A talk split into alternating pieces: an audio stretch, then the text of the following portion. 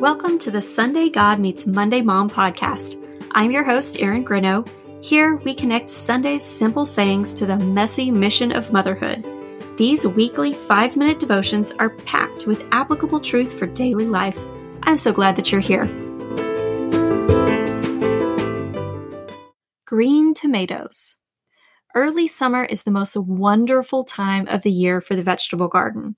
With each rain, the plants surge towards the sun, fresh green shoots spreading in every direction. The flowers are fading on the plants, and tiny green fruits are appearing in their former place. Growing vegetables is an incredible miracle. My older girls love to help me in the garden, and they are finally at an age where they can be more help than hindrance, unless, of course, the situation calls for patience. No matter how many times I explain that we must wait until the tomatoes turn red before we pick them off the plants, those tiny green spheres on the plant are just too much of a temptation. Given any time alone with the plants, the girls will pluck them all off. As a result, I have a kitchen windowsill full of unripe and useless tomatoes. After all of our hard work growing the plants, we may not end up with any tomatoes that we can eat this year.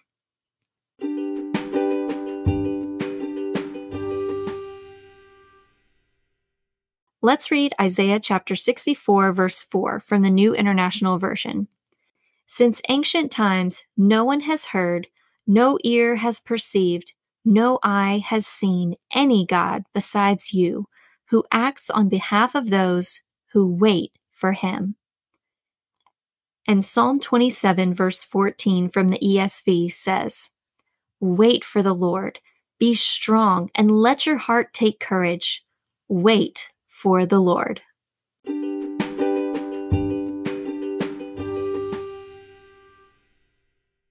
As believers, we know God is growing us to be more like Him. He uses everything around us to draw us to Himself His Word, His creation, suffering and hardships, and unexpected blessings.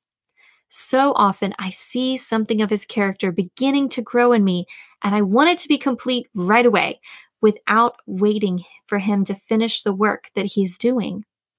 I want the suffering to end, the lesson to be learned, the process to be finished without having to wait quietly in his presence and learn at his feet. In a culture where we celebrate doing, Jesus calls us to a life of being. And being takes patience.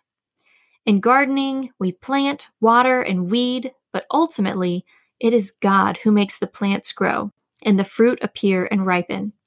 If we want to enjoy the harvest in our spiritual lives, we also must be able to wait.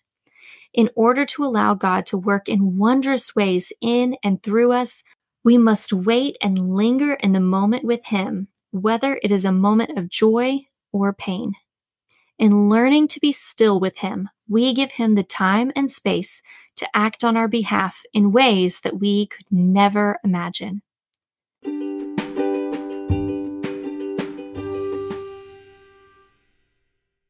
Let's pray. Father, I know my tendency is to act. Help me to sit still in your presence, wait on your timing, and rely on your intervention. Show me how to harvest the character that you want from me by being patient in the ripening process.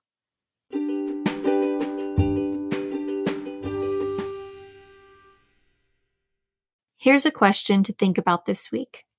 In what situation do I need to sit still and wait for God to act?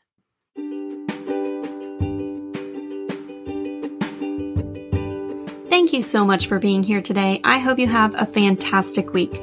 Join us next time for more applications to help you experience the transformation of our Sunday God and life's little lessons that come on Monday.